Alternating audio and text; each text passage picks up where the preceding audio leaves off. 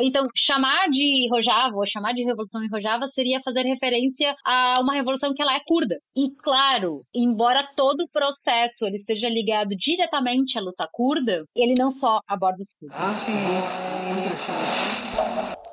Você está ouvindo o História FM.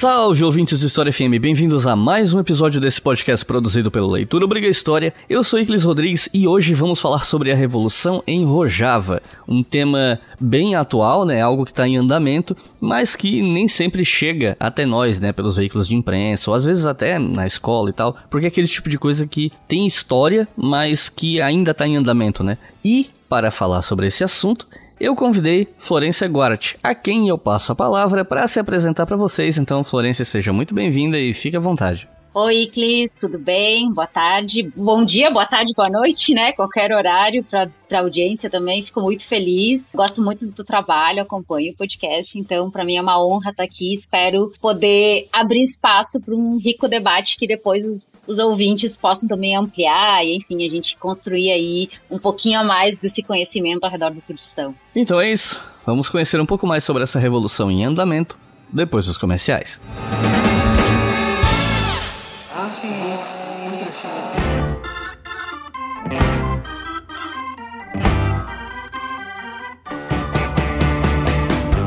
Então, gente, lembram que no episódio sobre Saladino vim aqui e falei para vocês que a gente agora tava com um esquema de divulgar livros em contato direto com os autores por baixo custo? Então, a partir de setembro já começam a aparecer uns anúncios e eu vim aqui para avisar o seguinte: originalmente a minha ideia dos anúncios de livro era que cada episódio que viesse pela frente agora no História FM tivesse a divulgação de um livro. No entanto, a procura tá aumentando e se continuar aumentando vai faltar episódio para tanta divulgação, né? Então, eu decidi que agora eu vou expandir para dois anúncios por episódio. Na verdade, tem dois anúncios que eu até já gravei, um para setembro e um para outubro, que foram os primeiros que fecharam o negócio. Mas agora eu não tô gravando os próximos para gravar em lote, né, conforme cheguem mais anunciantes. E tô bem feliz que que tá dando certo, né? Até porque, poxa, o História FM é um dos podcasts de história mais ouvidos do Brasil, então acaba sendo uma boa vitrine para os autores de ciências humanas, especialmente história, que vão divulgar seu livro para um público qualificado, né? E a ideia de fazer isso por um custo baixo, tô fazendo por quatro vezes o menos que eu cobro dos anúncios para editoras, né? A ideia é justamente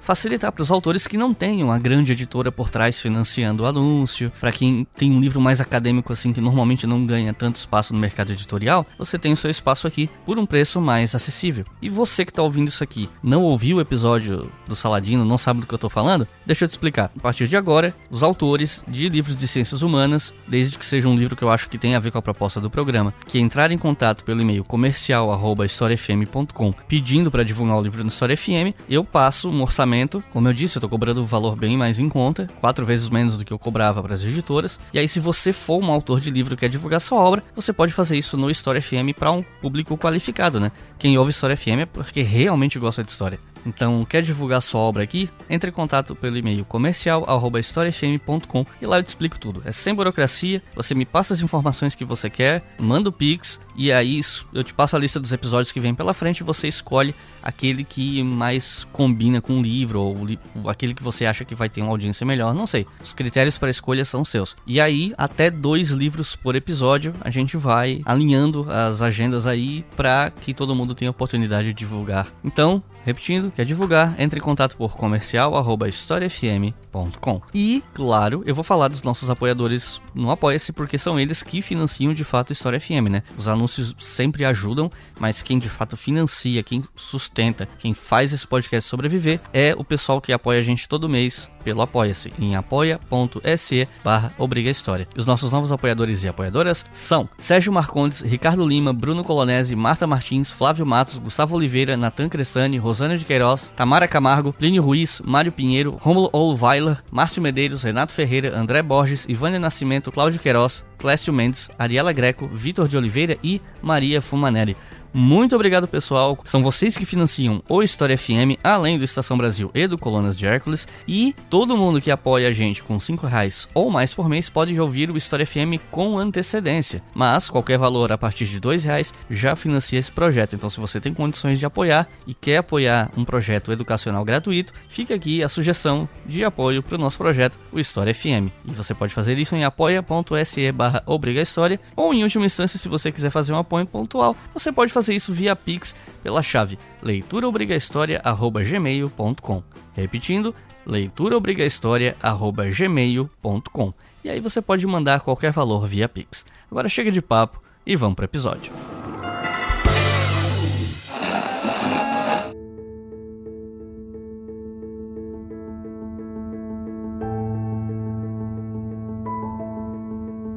Eu queria começar esse episódio te perguntando sobre os antecedentes históricos do povo curdo. A gente sabe que desde quando os curdos ocupam a região do Kurdistão, a gente tem algum registro disso, e antigamente eles tinham autonomia nesse território, enfim. Bom, então, antes de começar de fato, eu acho que vale salientar que eu não sou uma historiadora, eu sou formada em Relações Internacionais. Bom, meu mestrado e meu doutorado agora são na área de Ciência Política. Então, já desde antes de começar a falar, eu quero pedir desculpas por qualquer imprecisão e também pela falta, né, de rigor histórico na pesquisa, assim, porque de fato não é minha área, não é exatamente isso que eu estudo. Mas vou tentar trazer pelo menos um apanhado, assim, para quem nunca ouviu falar sobre os curdos. Tipo, bom, ok, quem são, né, de onde vêm, que se alimentam, aquelas perguntas mais gerais. A gente não tem, de fato, uma precisão muito certa da origem dos, dos curdos, assim, tipo, uma data, enfim. Isso eu acho que é meio geral para qualquer tipo de população e mais uma comunidade étnica tão grande. A gente está falando de um grupo étnico que aproximadamente é formado por 35 a 50 milhões de pessoas. E por que, que eu digo aproximadamente? Porque eles passam sucessivamente por vários processos de assimilação, de negação cultural e identitária que termina fazendo com que muitos deles, embora sejam curdos, não se reconheçam como tal. E também por questões políticas, né? Porque em vários dos países, como a gente vai falar mais para frente, se definir enquanto curdo também uma definição política que pode trazer vários outros problemas, né? Então, os curdos, eles são essa comunidade étnica bastante heterogênea, né, que estão espalhadas entre hoje os estados da Turquia, da Síria, do Irã e do Iraque, e eles são dos povos mais antigos da região. Eles remetem, a sua origem é, remete aos medos, e eles estão na região há aproximadamente 3 mil anos. Então, eles originariamente são um povo seminômade, que tem essa ascendência do povo medo, e, e essa precisão de 3 mil anos ela é aproximada. Alguns autores falam em mais tempo, os próprios curdos chegam a falar em 10 mil anos. Então, tipo, a gente não tem esse registro específico. O que vale considerar é que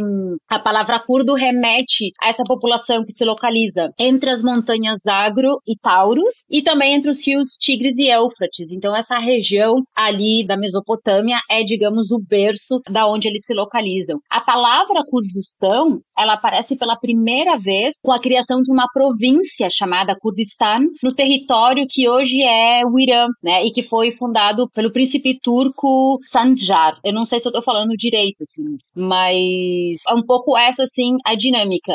Vale considerar também que os curdos são um grupo extremamente heterogêneo, não só por essa divisão territorial, né, de, de estarem entre esses países, mas também porque eles falam diversos idiomas. Então, o kurmanji é o idioma mais falado, né, pelas populações curdas, mas também tem o sorani, tem o zazaki, tem o charin. Então, dependendo da região, também a predominância de, de um dos idiomas. E o mesmo vale para a questão da religião. Os curdos, eles podem ser alevis, que são bastante característicos na Turquia, os curdos alevis, que é uma filosofia, uma religião que ela tem um sincretismo de base muçulmana, e também tem os yazidis, né, que também se organizam como se fosse uma comunidade étnica à parte, né, mas dentro desse grande grupo chamado curdo, que também tem toda um, uma religiosidade, uma interpretação filosófica da vida vinculada ao zoroastrismo. Então, tem essas diferenças, né, embora majoritariamente os curdos sejam muçulmanos sunitas, né, e falem kurmanji, a gente tem essas outras, digamos, eu não gosto de usar a palavra minoria, mas esses outros grupos minoritários dentro desse grande grupo. Então, o que vale considerar sempre é essa região, então eles são um povo originário originário dessa região, que tem essas raízes seminômades, isso também termina trazendo elementos importantes para pensar nos processos de assimilação e do porquê também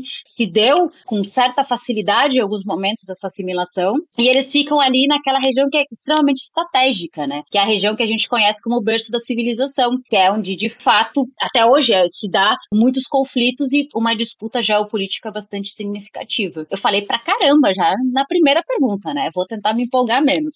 não, não, tá ótimo.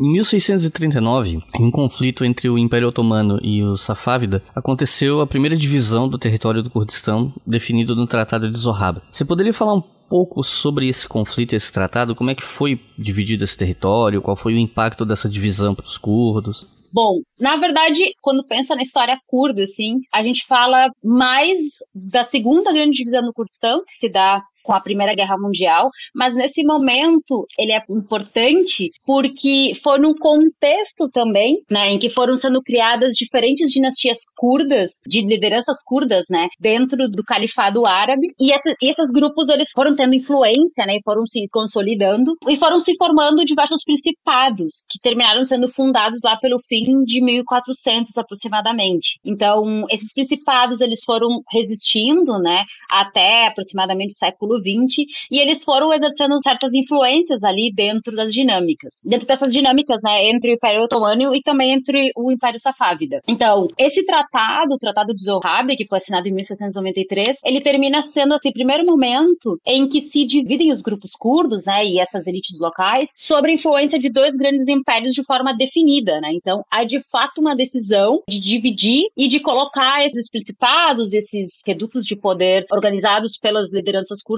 amando, né, desses dois impérios. Então, até o desmantelamento do Império Otomano, essas regiões curdas, elas se mantiveram de alguma forma semi-autônomas dentro desses dois impérios, um, principalmente no Otomano, onde o Império Otomano conseguiu instrumentalizar muito bem essas elites, porque eram elites muito ricas, né, e que geravam muito poder e muitas taxas e muitos tributos também. E depois eu vou deixar mais referências para essa parte mais histórica, que eu acho que é bem complexa, assim, e bem importante para quem se interessa mais por esse contexto, assim, e por esse momento. E são dinâmicas que a gente geralmente não fala muito. Um elemento interessante desse contexto, né, desse momento, é que foi aproximadamente nessa época em que foi escrito a primeira epopeia, ou o primeiro conto curdo, que termina sendo um elemento que até hoje perdura quando se fala no nacionalismo e quando se fala na cultura curda como um todo. Aqui eu tô falando especificamente da história de Memuzin, que é uma história de amor curda escrita por um poeta chamado Ahmed Zani, e ela foi escrita no século XVII, então, nesse mesmo contexto. E essa história de amor, como, enfim, toda história trágica de amor, ela conta a história de Mem e de Zin, que era uma princesa, e Mem era, né, um homem da classe operária, era um campesino, na verdade não era operário, ele era um,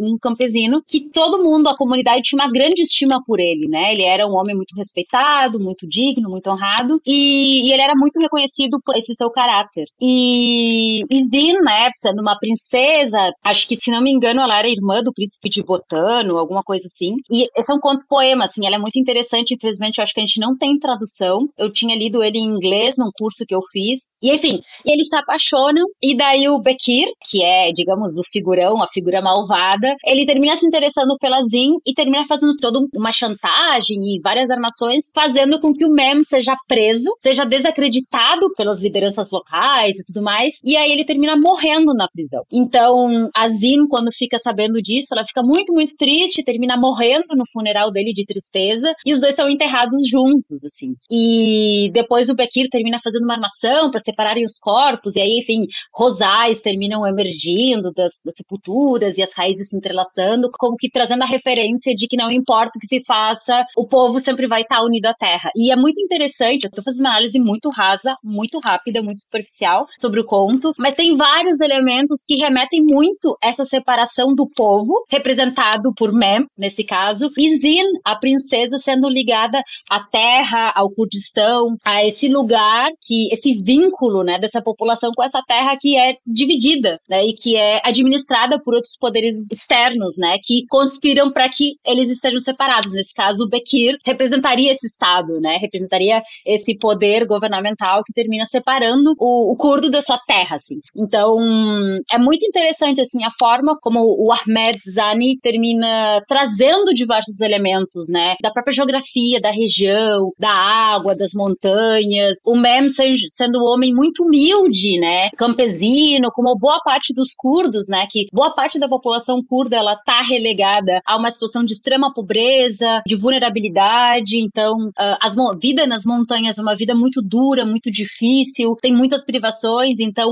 esse conto escrito nesse contexto, que é num contexto bem dessa primeira divisão do Kurdistão, traz à tona esse sentimento, né, de um povo que se encontra. Hum, em espanhol, a gente tem a palavra despojado, que é um povo que é arrancado da sua terra, que é retirado desse seu lugar e que termina estando sempre com uma parte faltante. Eu acho que isso é um elemento muito importante para a gente pensar sobre a história curda, assim, né? Essa busca pelo homeland, pela terra natal, pelo espaço em que de fato a gente pode pensar o seu pertencimento, a sua identidade. Então, eu acho que nesse sentido, essa primeira divisão do Kurdistão, ela pode não ser tão fundamental pensando sobre um aspecto hum, geopolítico, digamos, embora, claro, termina tendo desdobramentos importantes, mas não tão importantes quanto o que acontece no fim da Primeira Guerra Mundial, mas tem esse lado, assim, de dar caldo para uma emergência de um nacionalismo curdo que ainda, claro, a gente não tem o fenômeno do nacionalismo nesse momento, né? Mas é um processo que depois vai sendo gestado e isso vai sendo utilizado. Então acho que a representação do poema do Memuzin é muito significativa assim desse momento.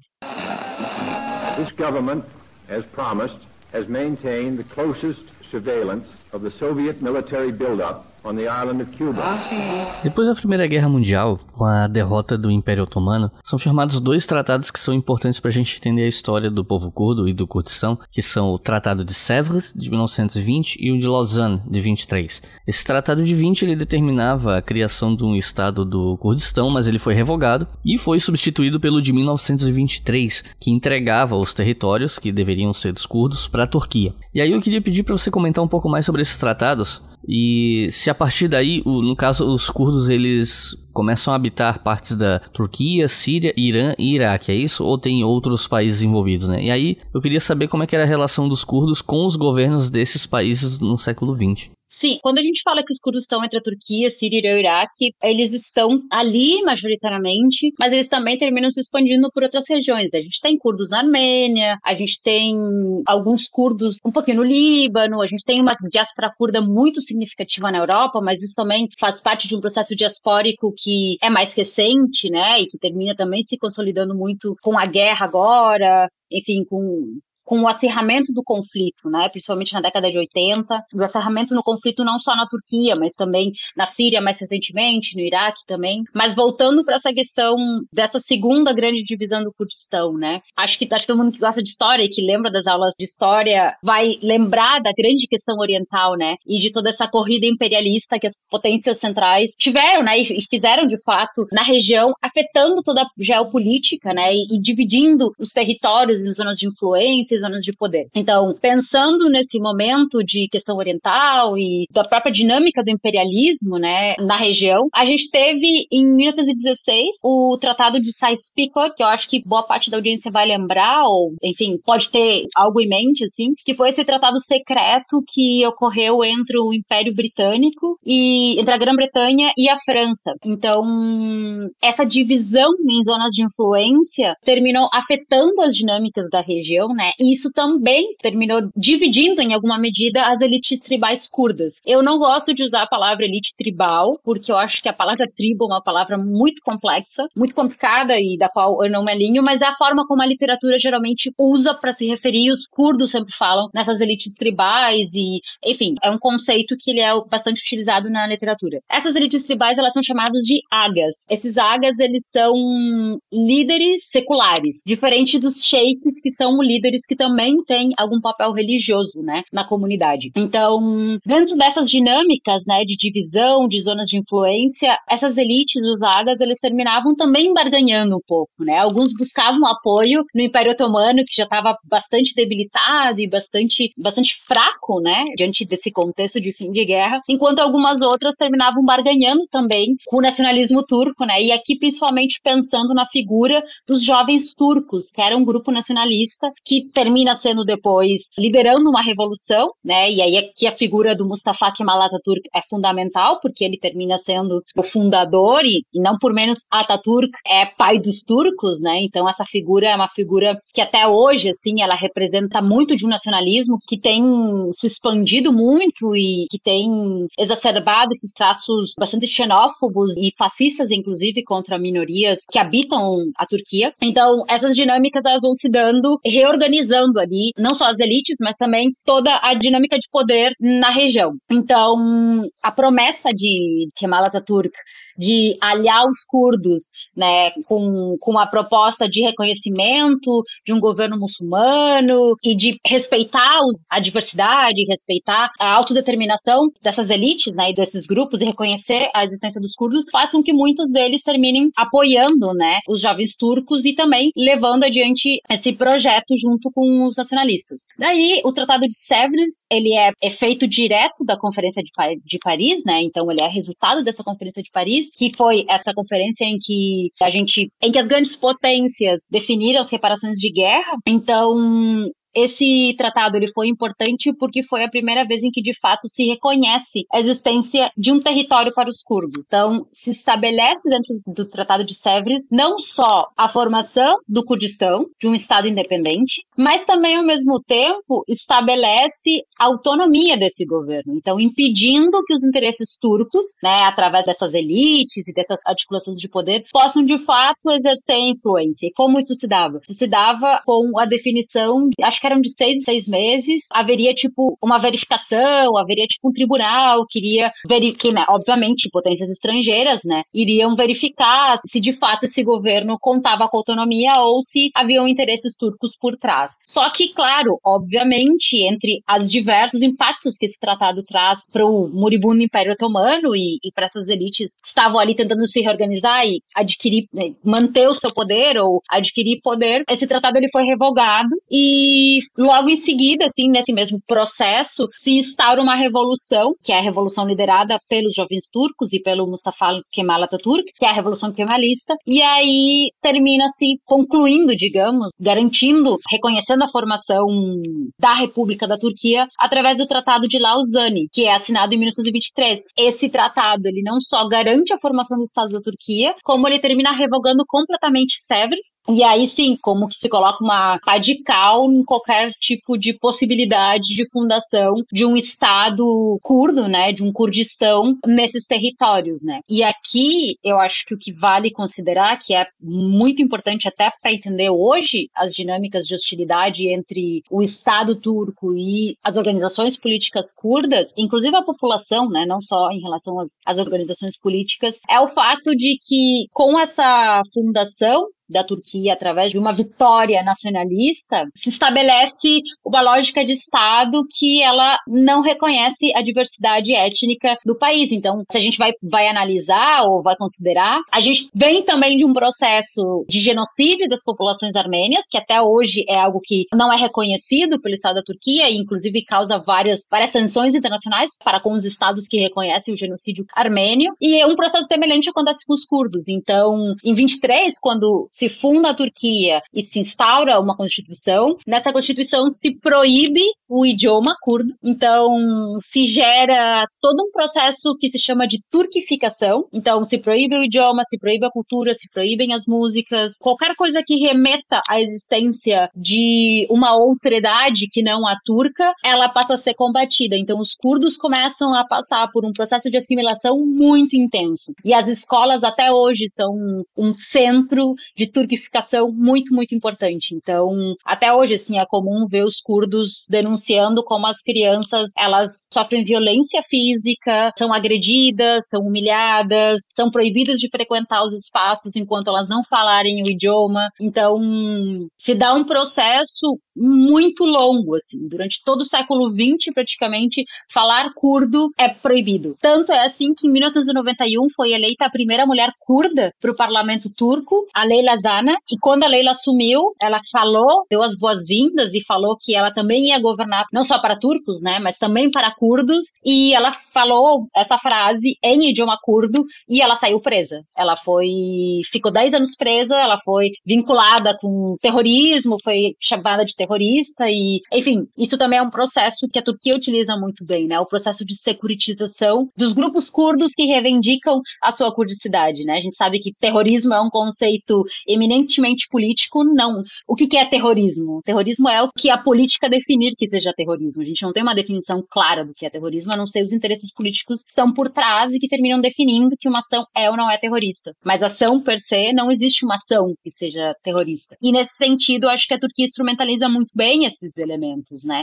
Então, dizer-se curdo, falar em idioma curdo, reivindicar-se enquanto curdo é atentar contra a unidade do Estado turco. Então, logo, é um atentado contra o Estado, é um atentado contra a soberania nacional, consequentemente, isso deve ser impedido, isso deve ser curitizado. Então, nesse momento, há esse processo não só de assimilação, mas de muita repressão e muita violência. Isso termina tendo uma dupla via, né? Por um lado, essa violência, essa assimilação, e por outro lado, essa resistência e um fortalecimento da identidade curda, como dizendo, bom, então, nós não somos isso, nós não somos turcos, nós somos curdos. Então, enfim, por isso que eu foco bastante na questão da Turquia, porque eu acho que, não diferentemente dos outros países, a Síria também passou por um processo semelhante, o Irã tem toda uma especificidade também em função da, da própria dinâmica do governo, e o Iraque, embora tenha uma comunidade curda muito significativa, e hoje a gente tem um governo autônomo curdo, também tem um processo de, de assimilação mesmo, né? Então, de negação de que os curdos possam ser, de fato, um grupo étnico consolidado na região. Não sei se eu dispersei demais, acho que sim, mas estou trazendo várias coisas porque são, o tema é muito plural, assim, é muito diverso, então eu termino indo por vários lugares tentando não me perder também de algum fio condutor. Não, tranquilo, é, é realmente um, um, tema complexo, longo e pouco conhecido, né? Então, quanto mais contexto para o público, melhor. E dando um pequeno salto temporal aqui, em 1978 foi criado o Partido dos Trabalhadores do Kurdistão, que é o PKK, e essa sigla vai ser bem importante aqui no, nesse episódio. Até hoje, ele é considerado um dos grupos políticos mais importantes na luta curda, né? Então, eu queria saber como é que foi o contexto de criação desse partido e quais eram as reivindicações dele, orientação ideológica, a atuação naquele momento. E eu queria pedir para você falar um pouco sobre quem é o Abdullah Öcalan. Não sei nem se a pronúncia do nome dele é essa, mas enfim. Bom, em português, espanhol, acho que é isso, Ocalan. Os curdos, eles, o C para eles é som de J, então seria Abdullah Ocalan, mas a gente fala Ocalan, Ocalan, enfim, não é um, uma grande questão. Então, o Partido dos Trabalhadores do Kurdistão, eu acho que o que mais me interessa, assim, e aqui eu penso como pesquisadora, mas também como ativista, como alguém que tem uma pesquisa engajada e que tenta, tenta utilizar dessas metodologias e modo de vida mesmo, o que mais me chama a atenção é que é um grupo extremamente controverso e igualmente complexo também. Mas eu digo controverso porque, ao mesmo tempo que ele é um partido securitizado, então, desde desde 2000, putz, não vou me lembrar agora exatamente, acho que 2002, 2004. Bom, depois eu coloco um disclaimer assim, colocando as datas certas, mas o, o PKK é considerado um grupo terrorista, não só pelos Estados Unidos, mas também pela União Europeia. Então, os países centrais do sistema mundial securitizaram o PKK. Então, por esse lado, ele é considerado um partido terrorista e que gera um monte de ações controversas na região, mas igualmente ele é um partido de massas que mobiliza literalmente milhões de pessoas transnacionalmente. Então, aqui eu penso Turquia, Síria, Irã, Iraque, Líbano, Armênia, enfim, a região do Oriente Médio ali, aquela região do Oriente Médio, e também na Europa. A diáspora curda, que se encontra majoritariamente na Europa, os países centrais, né, que terminam absorvendo os refugiados, que se encontram basicamente na Alemanha, na França, nos países escandinavos, na Inglaterra, Reino Unido, né, e no, na América do Norte também, né, Canadá e Estados Unidos têm muita comunidade curda. Então, o PKK tem uma força mobilizadora muito significativa. E é muito doido, assim, pensar que, ao mesmo tempo que o partido é reconhecido e de alguma forma respeitado por diversas for forças, né, atores do sistema internacional. Vale lembrar que até bem pouco tempo atrás, Estados Unidos estavam de alguma forma contribuindo militarmente com as guerrilhas curdas para supostamente combater o Estado Islâmico, né? A gente sabe que as potências centrais não têm esse interesse mas para as populações locais isso foi fundamental, porque são as populações que de fato enfrentam o terrorismo e que de fato enfrentam o que é de pior né, do, do fascismo patriarcal no mundo, que são são esses grupos extremistas extremamente violentos e misóginos na sua estrutura mais básica, assim. E o PKK termina sendo esse partido deveras muito complexo, porque ele é fundado em 1978. Esse é o dia da fundação. Ele é fundado em 26 de novembro de 1978. Ele é fundado em uma pequena cidadezinha chamada Fis, na província de Amed, que hoje, em função das mudanças de nomes e, e tudo mais, né,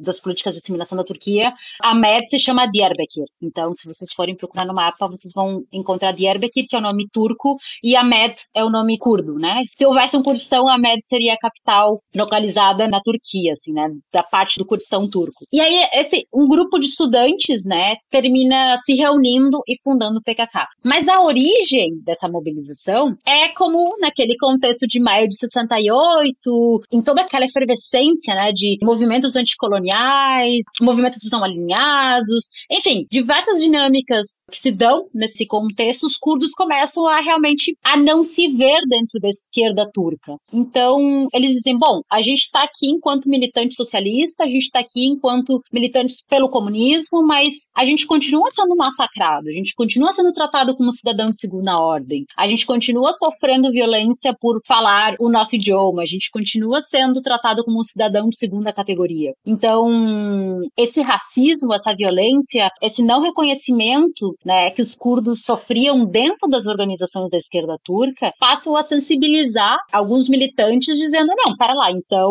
há uma questão muito maior por trás dessa luta. Não é só o, o capitalismo. O que, que a gente está querendo colocar no lugar? Um socialismo que nos coloca nesse lugar de cidadãos de segunda categoria? E aí começa a haver um questionamento muito significativo em relação à própria dinâmica colonial e ao colonialismo colonialismo. E aí esses jovens começam a se organizar ao redor da ideia de que o Kurdistão ele é uma colônia. Então, os estados, né, a Turquia, a Síria, a Síria e o Iraque recém-formados, né, ambos países formados uh, na década de 50, ocupam esse território, exploram essas populações e alimentam dinâmicas de extrativismo e os curdos eles falam, né, que as comunidades curdas até hoje ainda estão organizadas num regime feudal, né? A gente sabe que não existe feudalismo, mas é para trazer esse elemento de opressão mesmo, de domínio dominação e de, ok, eles estão na terra, mas eles não, não têm eh, nem a propriedade nem a autoridade sobre esse território. Eles trabalham, entregam seus recursos para os donos, né, para os proprietários. E, enfim, é algo que a gente na América Latina também sabe a situação das comunidades campesinas, né? E nesse sentido, essa violência com as populações lá me faz lembrar muito do que sofrem, guardadas as devidas proporções, as comunidades indígenas, por exemplo,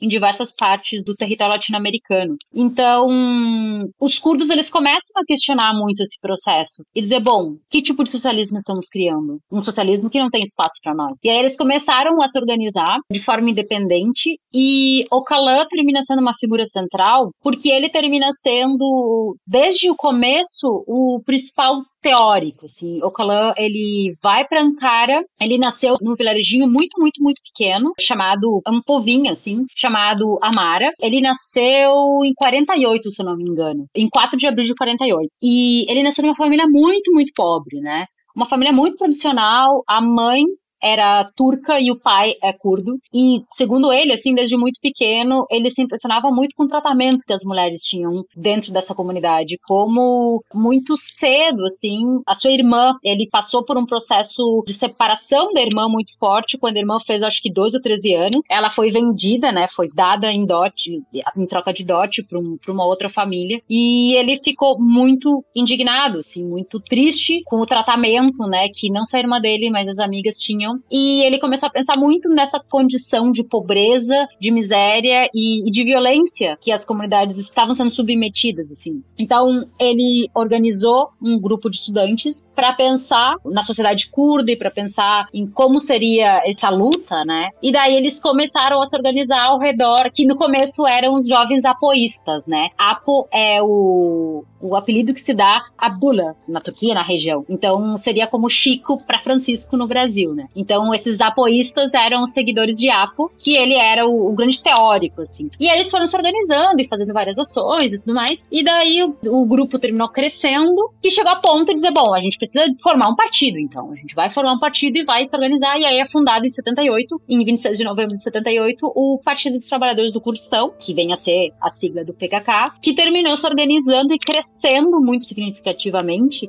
porque quando ele é fundado, ele tem um apelo campesino muito significativo. É um partido marxista-leninista de inspiração maoísta que termina colocando como centro essa atuação rural. Então eles fazem um trabalho de base muito potente assim nas regiões campesinas e, e nessa área mais rural, mas ao mesmo tempo sem perder também esse trabalho nas cidades, né, de organização em sindicatos, enfim, para tentar organizar principalmente curdos, né, ao redor da questão do Kurdistão enquanto uma colônia. Então, essa questão da divisão desigual das terras e da situação das famílias curdas, em sua maioria extremamente miseráveis, terminou sendo a chave que leva à formação assim do partido.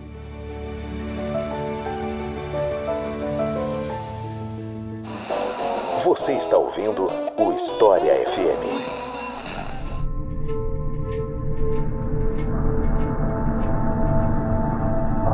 Partir dos anos 90, a orientação política e ideológica do partido, né, do PKK, passou por algumas mudanças e ele começa a se organizar a partir de um confederalismo democrático. Aí eu queria te perguntar como é que foi o contexto dessa reorganização, o que, que é exatamente um confederalismo democrático e como é que é a forma de atuação do partido a partir daí. Bom, na verdade, sim. O partido, como eu vinha falando antes, ele emerge na década, no finalzinho da década de 70, em 78, como um partido tradicional, marxista-leninista, verticalizado, enfim, bastante tradicional, assim, nesse modelo mais, entre aspas, linha dura. E em 84 começa, foi declarada a guerra, né? Tipo, a luta armada. Então, em 84 começam as ações contra o exército da Turquia. Então, esse partido começa a atuar em forma de guerrilha. Então, começa de fato uma guerra de guerrilhas. Vale considerar que em 71 e 81 houve dois golpes de estados. Acho que 61, 71 e 81. Mas o de 60 eu não tenho plena certeza. E esses golpes, eles terminaram, obviamente, restringindo demais, assim, a atuação, não só dos curdos, né? Mas nesse caso, principalmente de todas as organizações curdas, porque seria, digamos, uma dupla repressão, né? Uma repressão anticomunista e, ao mesmo tempo, uma repressão também anti-identitária, vamos dizer assim, né? Anticurda. Então, de forma bem, bem extrema. Então, vai vários desses militantes foram presos na década de 80, tem todo um processo que é muito importante para entender a luta das mulheres mais adiante. Então, há esse processo de, de prisões massivas, assim, e violência muito grande. Na década de 90, começam a se dar as chamadas Sherheldans, que são levantes, é a palavra curda para levante, em que diversas comunidades passam a se insurgir e a questionar os rumos da guerra e a resistência. E o partido também, a gente, né, década de 90, final da Guerra Fria,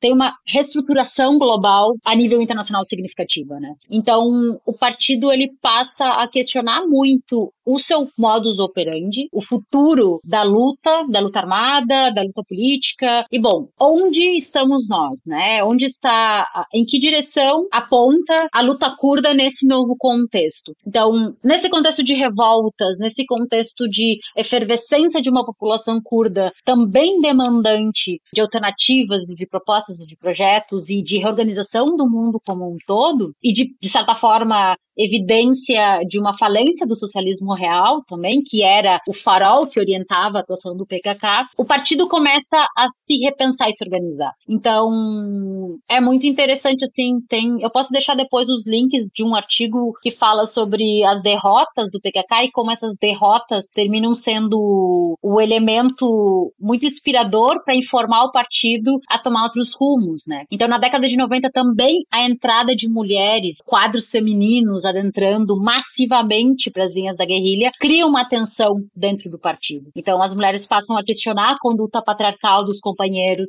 começam a questionar a posição que elas, que elas são né, colocadas dentro do partido, então a ausência de mulheres em cargos de comando, a questão do uso do véu por alguns companheiros, enfim, várias coisas tradicionais, assim, de lugar, do que se entende que são lugares femininos, e que elas passam a questionar dizendo, poxa, mas na hora, de, na hora que uma bala turca atinge a gente, não há diferença entre, entre eu, mulher, e você, homem, né? Nós somos companheiros, nós somos camaradas, nós estamos aqui pela luta de um Kurdistão socialista, a gente está aqui pela luta de um Kurdistão independente. E, e, na década de 90, todo esse rearranjo, né, vai sendo colocado em tensão, o PKK passa por uma crise muito grande, interna entre os, entre os seus quadros, e em 95 as mulheres também começam a se organizar, mas das mulheres eu vou deixar como um apartado para não confundir, vou falar de forma mais geral. E essa organização coloca como chave, assim, questionar esse projeto marxista-leninista de aspiração em direção a um Kurdistão independente e inspirado no socialismo real. Então,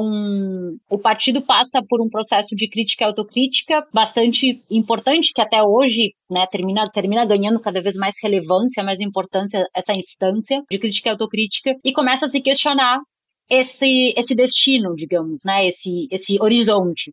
Bom, mas Será mesmo que um Kurdistão independente é o que vai garantir a autonomia, o que vai garantir a autodeterminação para o Kurdistão? Será mesmo que o socialismo real é o projeto que pode liderar o Kurdistão há um Estado socialista e há uma sociedade socialista, e aí isso começa a ser questionado e começa a ser colocado em xeque, né? E é um processo de transformação que ele não se dá, obviamente, do dia para noite, também não se dá de forma pacífica, existem inúmeras tensões, o partido termina quase ruindo e se transformando numa outra coisa, e começa aí nesse processo. Então, acho que na década de 90, o que vale considerar são esses levantes populares, muito massivamente organizados nas regiões curdas da Turquia, então, muitos assassinatos, muita repressão, Inclusive, até hoje, a Turquia utiliza muito a questão do corte da água, né? A construção de barragens para controlar o fluxo da água. A gente está falando de uma região em que os rios Tigres e Eufrates são centrais para a vida como um todo, né? Então, a Turquia tem, desde a década de 90, implementado políticas ecocidas, né? De destruição de biomas mesmo, para garantir, de alguma forma, a não sobrevivência dessas populações. Então, queimar vilarejos, queimar plantações, queimar floresta,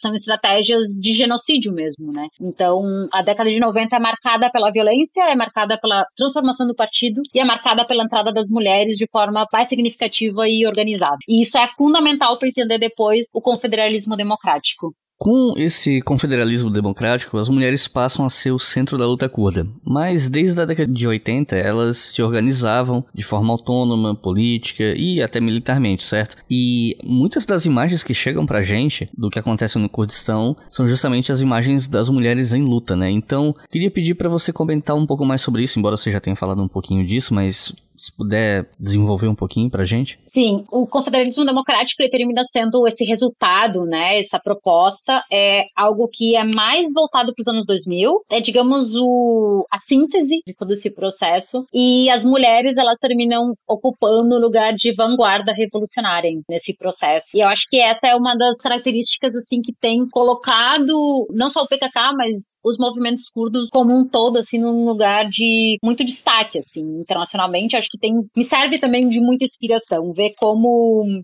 há toda uma mudança, né, orgânica e social apontada, assim, nessa direção. Então, quando eu falei da década de 80, da guerrilha e da repressão, né, como um todo, do Estado de forma mais intensa às populações curdas, as mulheres já estavam dentro dessa organização, né. Na fundação do partido havia duas mulheres. A Fatma, que naquele momento era casada com o Kalan, mas anos depois ela termina rompendo a relação com ele, rompendo a relação com o partido também. Ela não não, se vincula mais, assim, supostamente ninguém sabe dela, né? Ela rompeu completamente com a organização e tal. E a Sakine Jansis. A Sakine Jansis eu acho que é uma das figuras mais significativas, não só porque ela é praticamente a única mulher fundadora do PKK, mas porque ela é uma figura que até a data do seu assassinato, em 2013, ela sempre liderou o movimento de mulheres sem perder de vista, digamos, essa integração com o movimento maior. Então, a atuação das mulheres mulheres no movimento misto, digamos, no movimento genérico, geral, mas ao mesmo tempo tendo as instâncias de participação e de organização exclusivas e de fortalecimento e de criação das suas regras, digamos, né, e da sua política e da e a Sakine, ela foi uma mulher que para sua época e para o seu contexto, ela sempre foi muito rebelde, realizou coisas que naquele então não se esperava, né, que, que uma mulher, e enfim, uma mulher curda, né, pudesse fazer. E na década de 80, ela foi presa por participar, enfim, por ser uma militante, por ser revolucionária. Ela é presa e ela vai ser levada para uma prisão em Diyarbakir, em Amed. E a questão das prisões também é muito interessante. Os curdos, eles têm vários materiais, vários livros, assim. A experiência da prisão é uma experiência que atravessa, sabe? Atravessa todo o movimento até hoje. Eu não quero... Depois eu vou, se tiver como, eu trago algumas curiosidades, assim, da minha pesquisa de campo de coisas que eu observei estando com o movimento, assim, em relação a isso.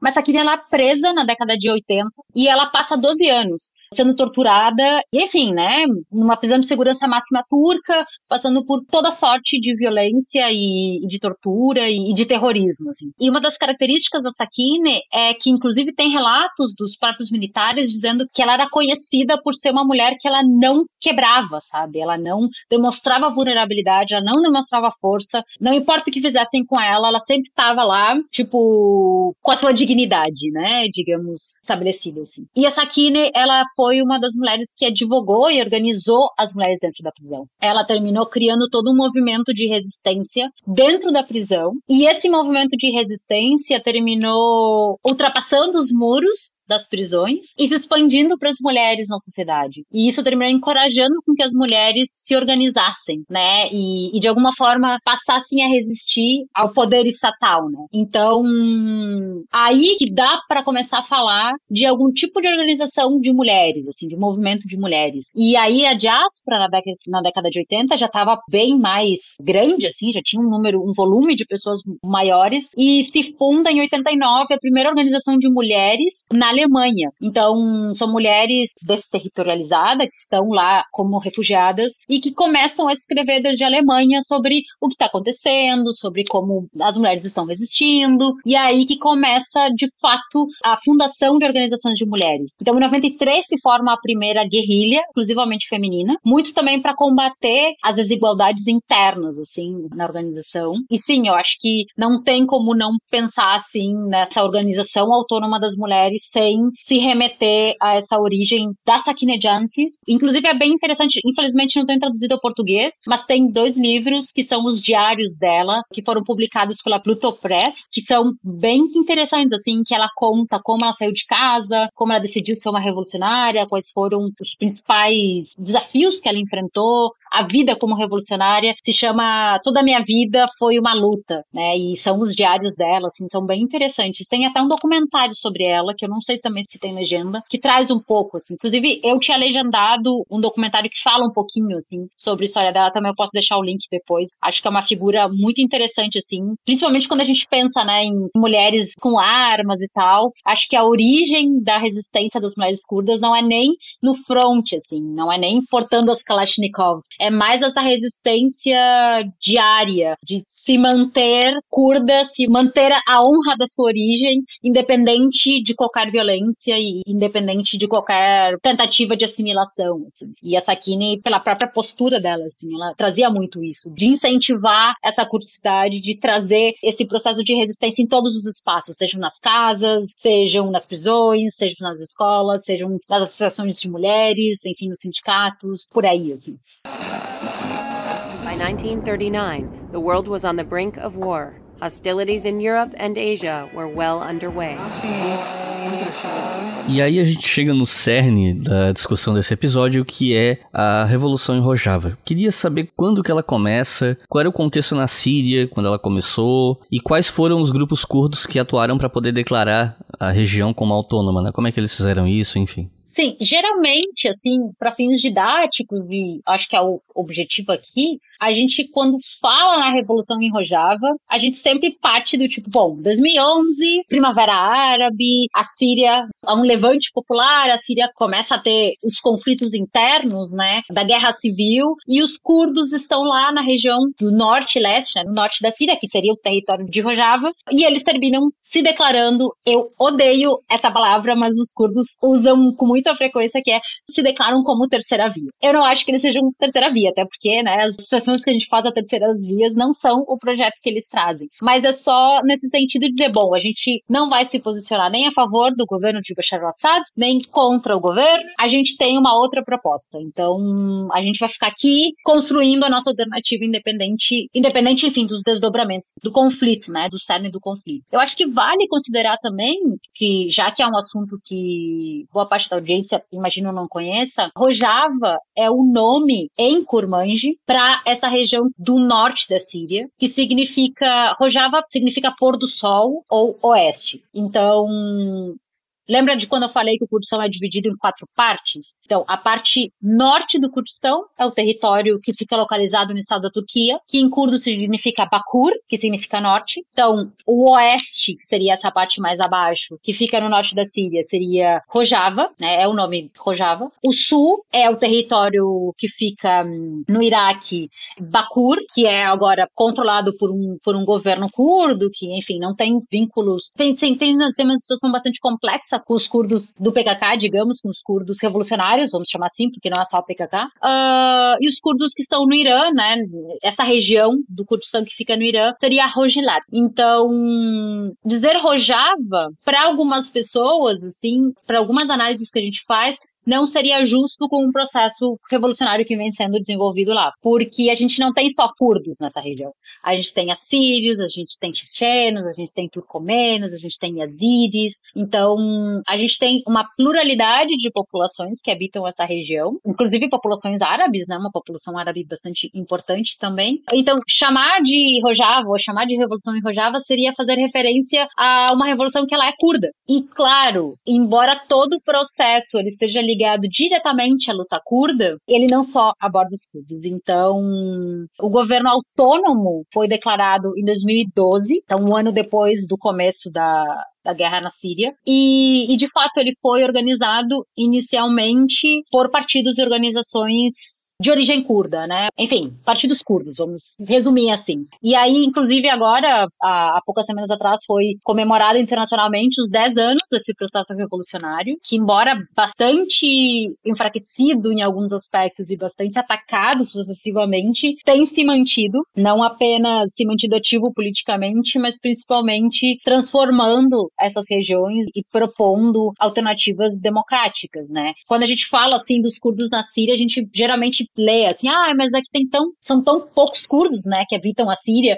em comparação aos outros, aos outros estados, né? Se a gente vai pensar que desses 35 milhões de curdos, né, 45% deles, tipo, quase metade, moram na Turquia e 20% de toda a população na Turquia, que são 80 milhões de habitantes, são curdas, tipo, a Síria é inexpressivo, porque apenas 5% de todos os curdos moram nesse território. Mas a Síria termina sendo muito muito, importante porque lá no começo do PKK, quando o partido se forma e depois a guerrilha termina levando adiante a guerra de guerrilhas contra a Turquia, as bases da guerrilha são o território sírio. Então, eles terminam utilizando também dos conflitos, né, e barganhando entre os conflitos e tensões entre o governo de Damasco e o governo de Ankara para poder se instalar na Síria, né? Então, tem uma participação curda, tem uma organização curda muito ativa na região, e o primeiro partido curdo que foi formado na Síria foi na década de 50. Então,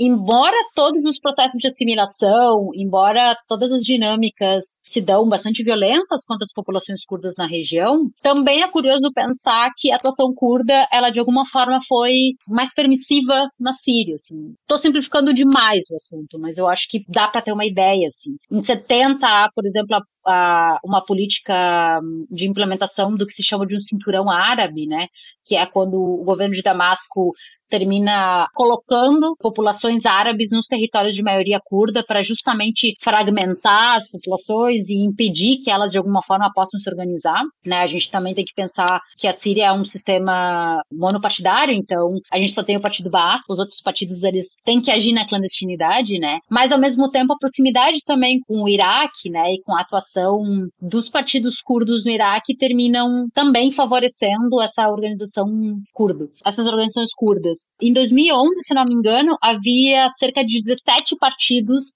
curdos ou que tinham como eixo principal aspirações de reconhecimento da luta curda e, e da curdicidade. Entre esses partidos tem o Partido da União Democrática, que é o PYD, a sigla. Esse partido, ele faz parte de uma organização chamada um, União das Comunidades do Kurdistão, cuja sigla é KCK. Desculpem esse monte de sigla, eu sei que é confuso, tem um milhão de organizações, mas o que, eu quero trazer aqui é que a KCK é a organização responsável por implementar o confederalismo democrático. Então, quando o PKK ele tem esse realinhamento na década de 90, termina apontando numa outra direção, que é abrir mão do projeto de Estado independente, dizer, olha, o problema é o Estado, o problema é a estrutura estatal. Então, se a gente reivindicar um Estado, a gente vai estar tá favorecendo ou mantendo essas estruturas de dominação que não apontam a revolução ou não apontam a transformação da sociedade. Então, a gente tem que desenvolver um projeto de democracia sem Estado. Como?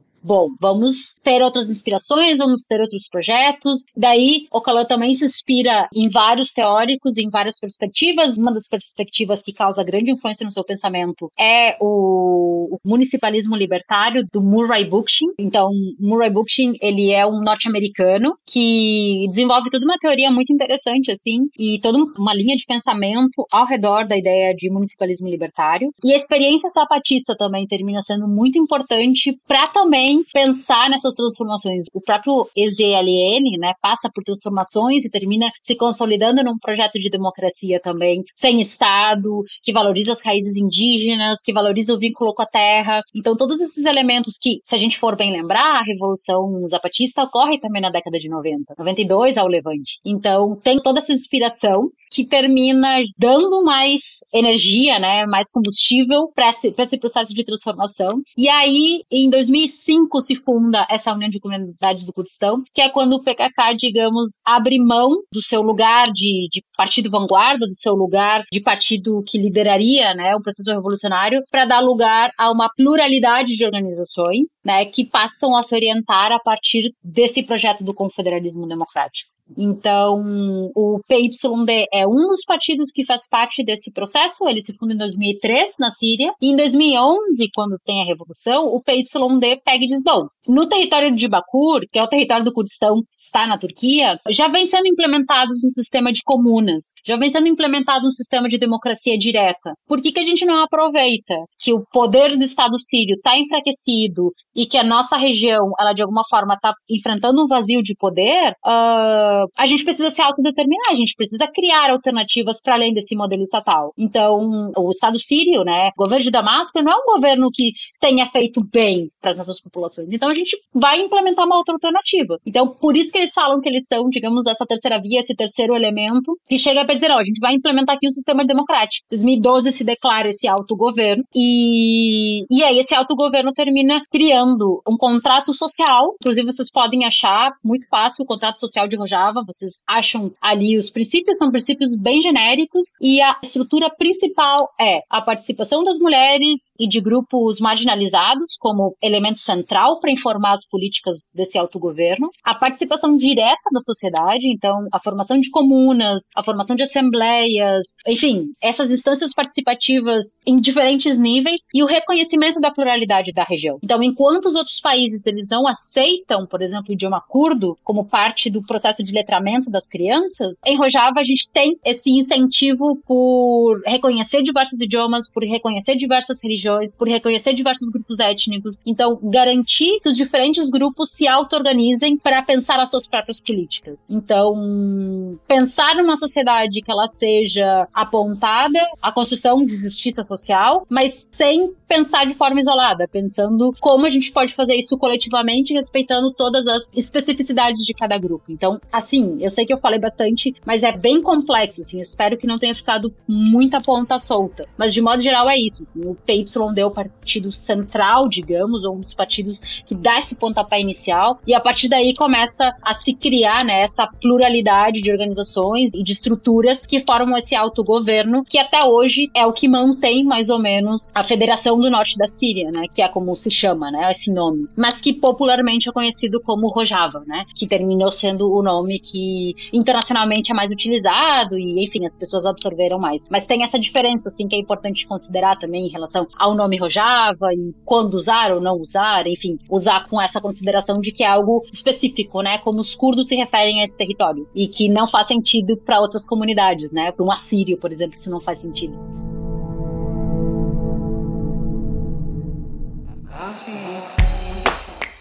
Se você quiser colaborar com o História FM, você pode fazer isso via Pix usando a chave leituraobrigahistoria@gmail.com. E assim você colabora para manter esse projeto educacional gratuito no ar.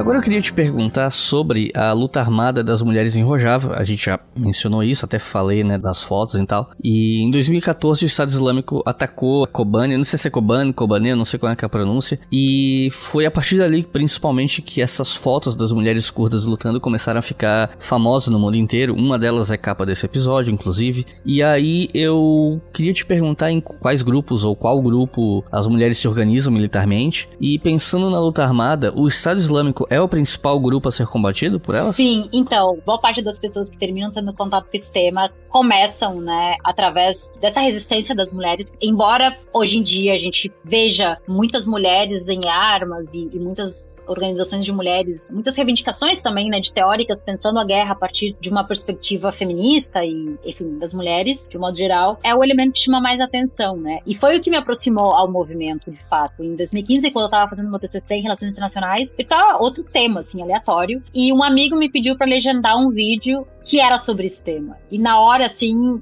eu fiquei completamente chocada, assim, sabe? Muito impressionada positivamente, não só pela luta armada, mas por toda a filosofia e por todo o projeto que informa essa luta, né? Pela convicção delas. E como, de fato, apesar de toda a violência e apesar das duras condições às quais elas estão impostas, se dá, de fato, uma esperança de que a organização e a luta terminam sendo o combustível, né? Que faz tudo valer a pena, assim. Não tô situação de guerra, não é essa ideia, não é ter uma visão idílica de, ai, nossa, como é legal lutar, nada disso. Mas como, apesar de todo essa, esse destino muitas vezes miserável que lhes é imposto, é possível sonhar, ir em direção a uma utopia, né? Ir em direção a uma sociedade antipatriarcal, a uma sociedade. E, ironicamente ou não, o Estado Islâmico eu acho que representa com toda a pureza possível o que é esse projeto misógino, patriarcal, de violência extrema, assim, contra as mulheres, contra as minorias, contra tudo aquilo que não é o poder hegemônico, né? O poder religioso, um poder de controle dos corpos, né? De uma forma extremamente exacerbada, assim. E Kobani, eu acho que é um exemplo importante porque o mundo inteiro assistiu Kobani de alguma forma esperando que Kobani fosse cair. Eu lembro muito pouco, assim, porque, enfim, a cobertura da mídia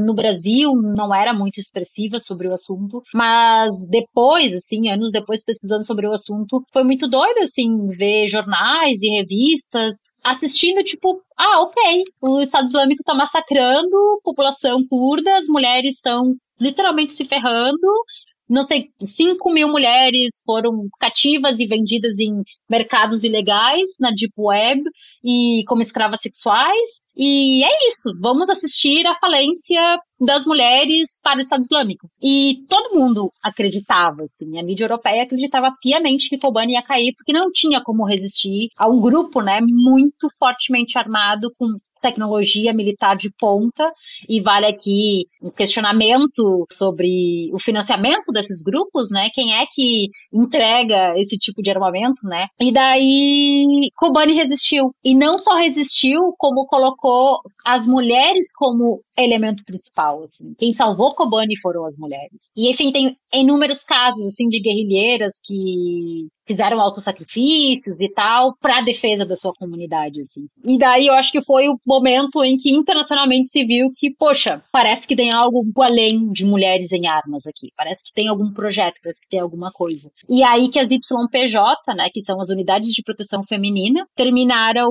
ganhando o mais destaque na mídia internacional, né? Que muitas vezes se fala só tipo, ah, bom, as unidades de proteção feminina são uma milícia de mulheres e ponto. A gente tem uma milícia de mulheres, uma milícia de mista, né? Que é a YPG, que é a Unidade de Proteção Popular, e pronto. E é isso, são milícias. Só que, na verdade, não, elas são o braço armado de um projeto revolucionário de democracia sem Estado, que é o projeto do confederalismo democrático.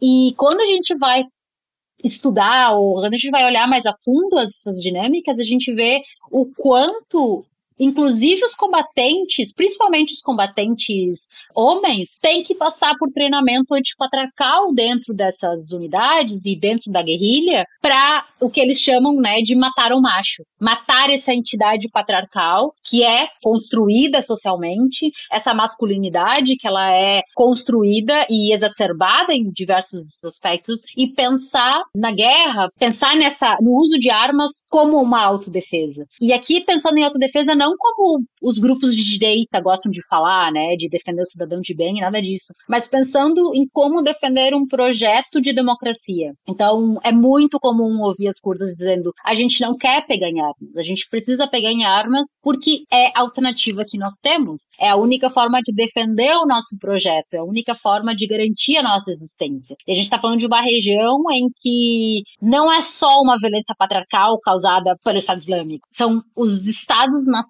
nacionais que estão lá com seus exércitos, e é muito chocante ver como o Estado turco e a mídia turca, por exemplo, utilizam o vídeo de mulheres que são mutiladas ou estupradas. Quando as guerrilheiras caem em combate, é muito comum de que os próprios soldados, né, cortem os seios, mutilem seus corpos, enfim, façam vários tipos de mutilação, né, sempre de cunho sexual, sempre também tentando chamá-las, né, de, ah, elas são vadias, elas são mulheres que não merecem ser respeitadas porque são guerrilheiras, e muitas delas, depois de serem capturadas, estupradas, elas não conseguem voltar para suas comunidades, porque a própria comunidade não aceita elas, considera elas impuras. Então, então, tem toda essa dualidade, assim, muito complexa, que faz com que as mulheres se juntam à guerrilha, não apenas pensando nessa autodefesa e também, de alguma forma, garantir a sua existência, mas também pensando na construção, né, de uma sociedade antipatriarcal, porque toda essa filosofia e a filosofia política que, tá, que orienta essa organização é uma filosofia feminista, é uma filosofia de despatriarcalização da sociedade. O próprio projeto do confederalismo democrático é um projeto que tem a luta antipatriarcal como pilar central. São três pilares que sustentam o confederalismo democrático: a luta antipatriarcal, o ecologismo, então uma perspectiva ecológica com anti-industrialista, né, de anti-extrativista dos recursos da natureza e pensando, né, numa sociedade sustent ecologicamente sustentável. E o terceiro pilar é a democracia radical, né, é a democracia direta. É bom pensar um governo sem Estado que garanta a participação democrática das pessoas. Então, hoje, nessa região, embora o Estado Islâmico não esteja completamente derrotado, a gente tem forças turcas que que trabalham diretamente com, com grupos extremistas, uh, inclusive com grupos remanescentes do Estado Islâmico, né? Células remanescentes do Estado Islâmico, e o próprio exército turco, que o que promove é um processo de limpeza étnica. E assim, sem a menor dúvida ou ressalva pelo uso do termo. O que acontece hoje na Turquia é um processo de limpeza étnica, de extermínio aos olhos da comunidade internacional e que ninguém se importa. Porque é muito bizarro as pessoas consternadas com o que a gente vê na Ucrânia, enfim, com o expansionismo russo e de certa forma, pensando sobre os olhos da população, muito justo, né, se solidarizar com uma população que está sendo massacrada, mas todo mundo ignora o fascismo turco, todo mundo ignora os massacres que o Estado turco, que é um Estado fascista de ultradireita, que tem se expandido pelo Oriente Médio, não só para a Síria. A Turquia invadiu a Síria, a Turquia invadiu o Iraque, a Turquia está se expandindo num projeto neo-otomano e as potências internacionais não só estão caladas, como estão incentivando e dando dinheiro e apoiando. Então, é muito doido. Até esses dias tava, houve uma reunião, uma cúpula internacional entre a Turquia, o Irã e a Rússia para reorganizar o projeto de, de invasão da apoio, né? O projeto de invasão da Turquia em território sírio, que a ideia seria garantir uma Síria soberana. Mas assim, em que medida os curdos estão ameaçando a soberania da Síria se eles não reivindicam um Estado independente, se eles não reivindicam a queda de uma autoridade síria? Eles só querem ter participação em instâncias democráticas. Então, são essas contradições extremamente óbvias e descaradas, assim, que a mídia muitas vezes termina endossando, né? Então, eu sei que eu fui fugir muito do, da questão, mas só puxando aqui para não viajar demais, sim, a participação das mulheres na guerra de Kobani, e não só em Kobani, mas em todo o processo político, militar, administrativo, econômico também. As cooperativas de mulheres na região são muito importantes, assim, para poder, de alguma forma, fazer frente ao embargo, né, que, que assola a região. E o Estado Islâmico, que foi financiado, mantido, sustentado pela Turquia e por outras potências internacionais, embora agora esteja muito pouco na mídia, porque já não gera cliques, não gera mais tanto interesse interesse internacional se encontra ativo e acho que, acho que o maior risco à região é o exército turco. O exército turco que não só colabora diretamente com grupos extremistas, como contrata mercenários e a região de Afrin, que é a região que fica mais ao oeste do norte da Síria, ela foi tomada por esses grupos extremistas em 2018 e até agora está sob controle sobre uma lei bizarríssima, misógina e violenta contra mulheres e é praticamente um mini governo do Estado Islâmico financiado pela Turquia no norte da Síria. Tipo, toda uma região de território soberano sírio está sendo administrado pelos interesses do governo da Turquia, né? O governo AKP, que é liderado por Erdogan. Além da luta armada, as mulheres elas estão presentes em todos os campos, elas constroem ativamente esse governo autônomo em Rojava, né? E aí tem um, um termo, uma epistemologia própria chamada genealogia, não sei se pode chamar genealogia, não sei se tem uma tradução para português, mas é, eu queria pedir para você explicar melhor para a gente o que é, que é essa epistemologia sobre o sistema educativo de Rojava, enfim, o que, que dá para falar sobre isso? A gente fala genealogy, mas acho que dá para portuguesar e chamar de genealogia, tranquilamente. Gen em idioma curdo significa mulher, mas ao mesmo tempo é a mesma palavra, né? É o mesmo termo que se utiliza para vida. E vida aqui num sentido bem existencial, no existir. Então, genealogy pode ser traduzido como ciência das mulheres ou ciência da vida, mas logos não vem bem de ciência, né? Porque elas também propõem toda uma reorganização e um repensar as ciências, rompendo com lógicas positivistas e cartesianas de produção de conhecimento. Então, eu gosto de chamar de conhecimento das mulheres. E a genealogy é curioso porque a genealogy, enquanto termo, ele foi escrito pela primeira vez por Ocalan. E aí é muito, muito comum, principalmente feministas ocidentais, né, de falarem, né? Ai, mas que absurdo! Como assim? A ciência das mulheres foi cunhada por um homem e tudo mais. E aqui é uma coisa que eu gosto, vários autores falam, mas uma vez eu li um texto do David Graeber, que é, era, né, infelizmente falecido, um antropólogo hum, britânico inglês, que falou que o Ocalan foi o primeiro líder marxista que rompeu com a própria autoridade que ele mesmo construiu, né? Que foi um pouco isso, assim, na década de 90, quando ele passa por toda a transformação do partido, ele coloca em xeque essa dominação patriarcal que os homens, né, têm sobre, exercem sobre as mulheres em todos os âmbitos da sociedade, principalmente no caso dele ali no partido e tal, enquanto líder de um, de um partido revolucionário, e ele diz, não, a gente precisa de uma ciência das mulheres. Então, por isso que as mulheres vão ser a vanguarda desse partido. A partir de agora, as mulheres vão se auto-organizar e elas vão vão elaborar as políticas, vão elaborar a sua ideologia, né, a sua cartilha, digamos, de forma muito tosca, e vão ter as suas próprias instâncias organizativas. Então, em 95 se forma o PJKK, seria o Partido das Mulheres Trabalhadoras do Kurdistão, PJ de Jin, então Partido das Mulheres Trabalhadoras do Kurdistão. E a partir daí,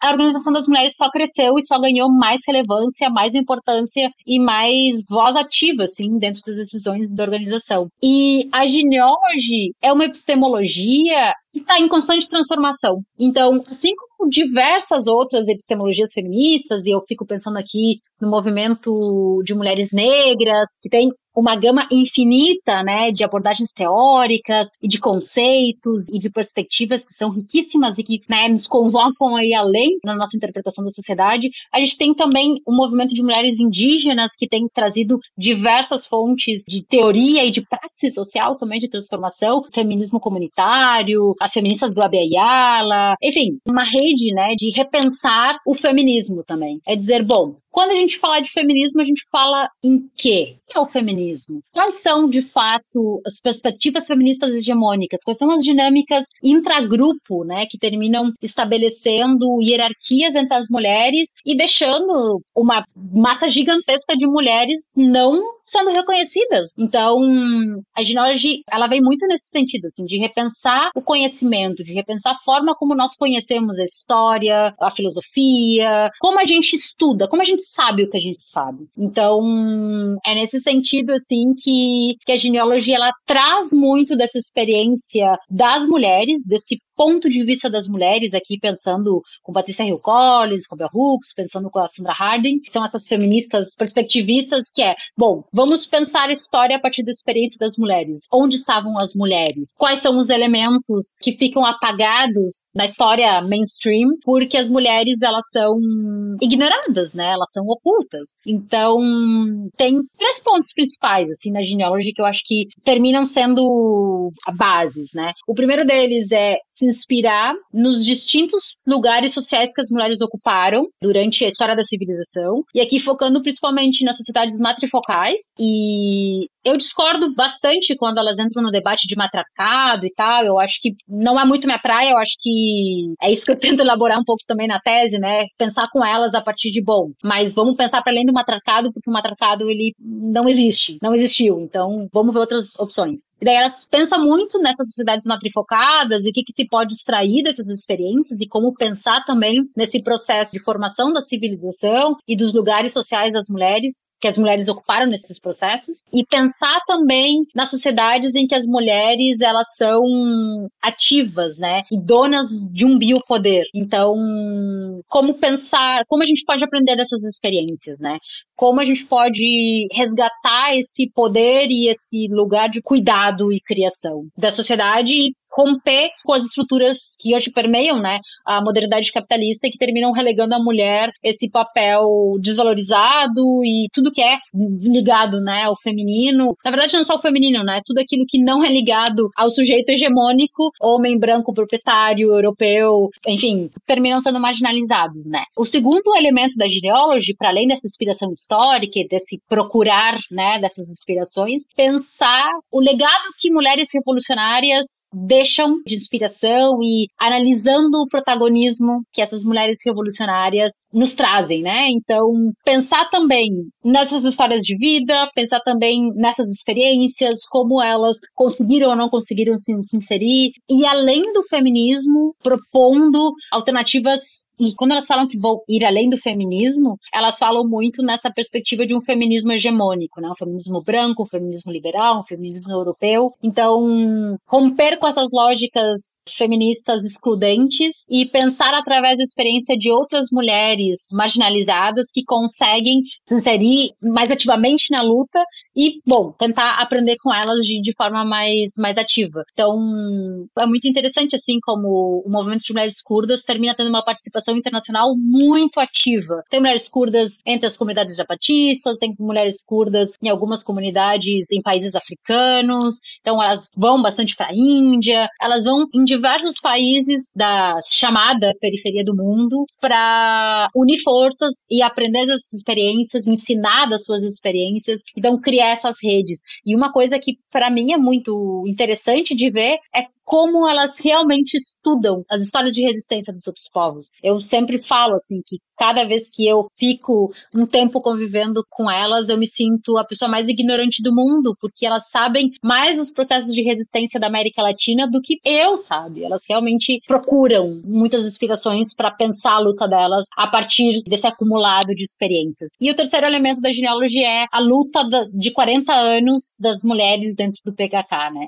Então, pensar nisso para produzir uma epistemologia, uma proposta de construção de ciência que de fato seja uma ciência que, que não reproduza as estruturas androcêntricas, patriarcais, romper com a lógica sujeito-objeto, né? De alguém detentor, um ser detentor do conhecimento, né? Um sujeito imbuído de verdades científicas analisando um objeto, né?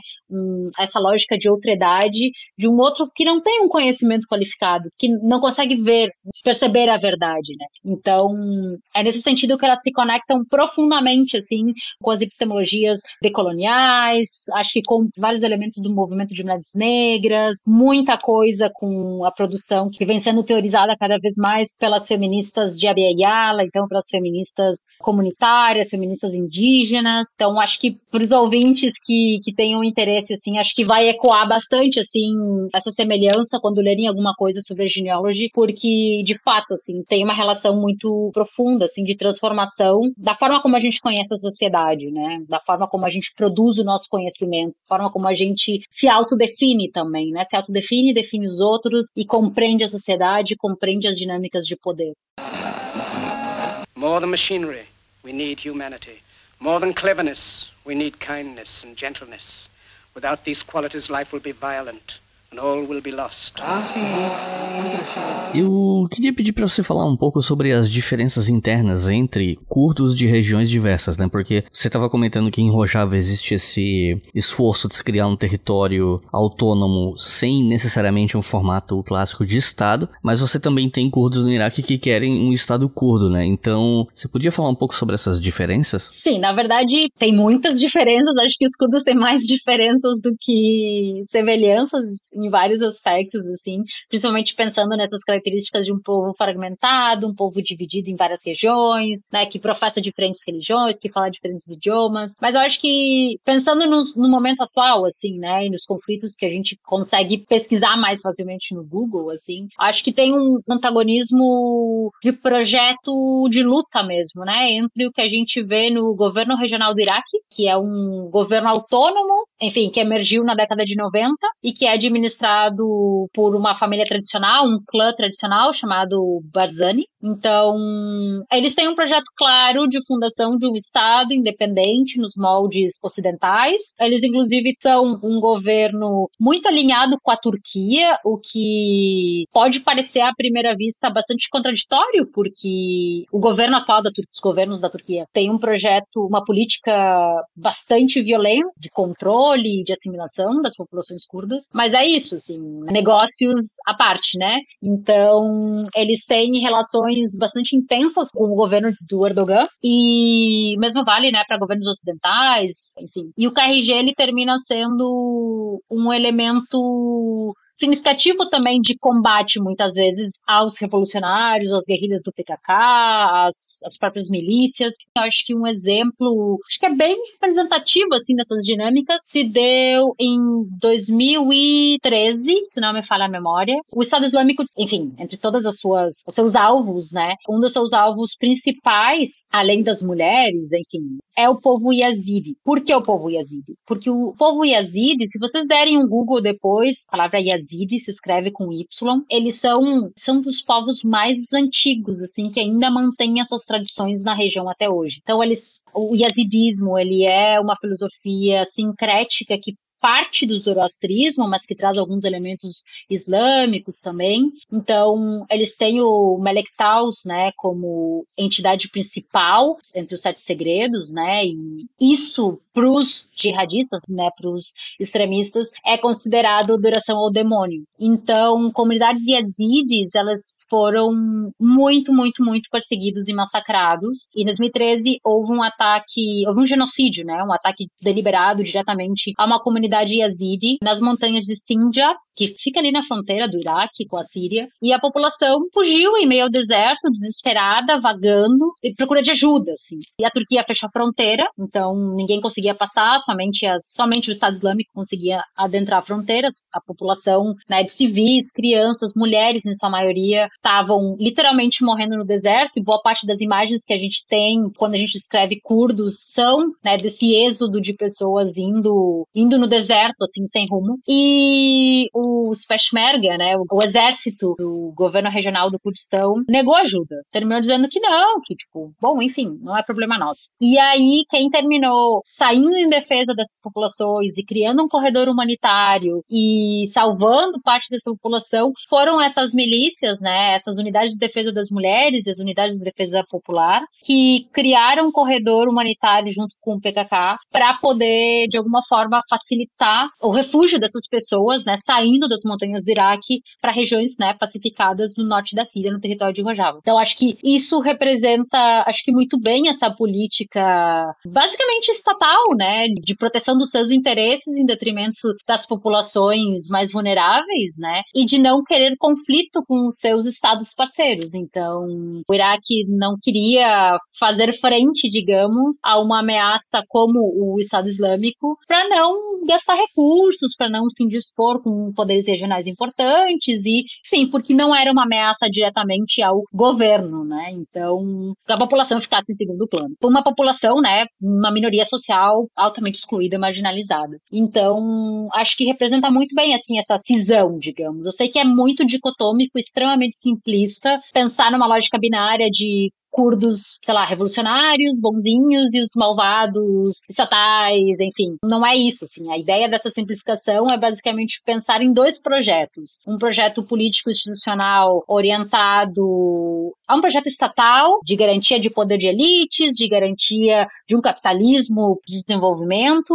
enfim, exploração de petróleo, o próprio Erbil, que é a capital, né? Erbil e Suleimani, que são duas cidades importantes do Kurdistão iraquiano, são comparadas com Dubai. E eu acho que essa comparação não só mostra essa parte opulenta de riqueza gerada pelo petróleo e, enfim, de uma sociedade que se encaixa num projeto capitalista de desenvolvimento, mas também com todo o projeto político, né, de comparação com o que sustenta os sheiks árabes, né, que sustenta Dubai, que enfim, que é nada democrática, que é extremamente desigual, uma sociedade construída não para sua população, mas para suas elites, né, e para sua burguesia. Então, por outro lado, a gente tem um autogoverno que luta para poder se manter entre erros e acertos, num contexto altamente vulnerável, porque a gente está falando de uma região que sofre com embargo, que sofre com ataques de grupos extremistas, que sofre com o ataque da Turquia, que sempre é bom lembrar que a Turquia é a segunda maior força terrestre da OTAN, o segundo maior exército da OTAN. Então, é uma guerra extremamente desigual que persegue população empobrecida, marginalizada e que de fato não apresentam uma real ameaça para nem para Damasco, nem para Turquia, nem nem para Ankara, né, nem para nenhuma das, dos poderes estatais, né? Então, é nesse sentido assim, a quem incomoda um autogoverno democrático, né, que aponta em direção a uma sociedade socialista, uma sociedade que coloque as mulheres como vanguarda, as mulheres outras, e outras minorias sociais, que respeite a pluralidade étnica, idiomática, enfim. É um pouco por aí, assim, essas duas divisões. Eu sei que, enfim, não é tão extremo, tão preto no branco, digamos, não há um contraste, há diferentes matizes, mas é muito clara a diferença. Só de um Google, né? Google Imagens, Rojava e governo regional do Kurdistão. A gente vai ver, tipo, muitas diferenças. Então, deixo para a audiência fazer a sua própria análise. E alguns estados habitados por população curda, eles possuem relações tensas entre si, como a Síria e a Turquia, né? E recentemente a Turquia tem ameaçado uma nova operação militar no norte da Síria, na região que atua a Força Democrática Síria, as unidades de proteção popular, defesa das mulheres, que são consideradas como grupos terroristas pelo Erdogan, né? Então, pra gente finalizar esse episódio, você poderia falar um pouco mais sobre isso? Sim, na verdade, as ofensivas da Turquia a esses territórios não são novidade. Infelizmente, Erdogan termina dobrando a aposta cada vez mais. Ele dobra a aposta e quando né, consegue, vai lá e faz de novo. Infelizmente, pouco tem se conseguido de mobilização real frente a esse expansionismo. De fato, por dizer assim, a primeira grande virada política da Turquia se dá em 2015, né? Pensando aqui de forma também muito genérica, muito sintetizando ao máximo possível para não entrar em pormenores. Assim. Então, Erdogan vem desde 2015 com a tentativa, né, de golpe, autogolpe, enfim, fazendo transformações muito profundas assim na própria estrutura de governança do país. Então, a Turquia era uma república parlamentarista e ele terminou alterando para uma república presidencialista, para um modelo de presidencialismo partidos de oposição são sistematicamente perseguidos. Então, aqui eu fico pensando principalmente no HDP, que é o Partido Democrático dos Povos, um partido que, embora tenha uma apelação, um apelo né, de kurdicidade, de emancipação, né, de, de, luta pelo povo curdo muito significativo,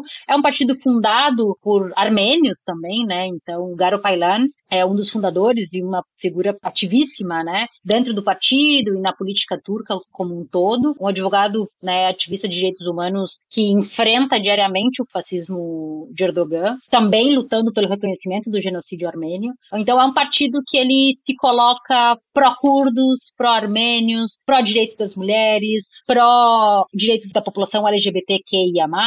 Então, tudo, digamos, o que um governo extremamente autoritário e fascista, como o governo do AKP, se opõe. Então, as tensões elas têm aumentado significativamente nos últimos anos. Em 2018 começaram as operações diretamente, as operações militares de forma mais incisiva. Então a gente teve uma operação, tem uma das operações em 2018 que se chama Ramo de Oliva e a outra é Escudo do Eufrates, isso, Eufrates Shield, que são operações que levaram de fato uma invasão da Turquia na Síria e, e ocuparam o território de Afrin, terminaram enchendo de mercenários mercenários, ex-jihadistas e jihadistas, enfim. E desde então, o processo foi só se incrementando, se incrementando. E agora, recentemente, houve um anúncio de uma segunda ofensiva com maior intensidade. As populações elas são atacadas quase que diariamente com drones. Escolas estão sendo bombardeadas já há bastante tempo, pelo menos desde 2018, assim, de forma bem significativa. Então, o processo de recrudescimento ele tem ficado cada vez mais intenso,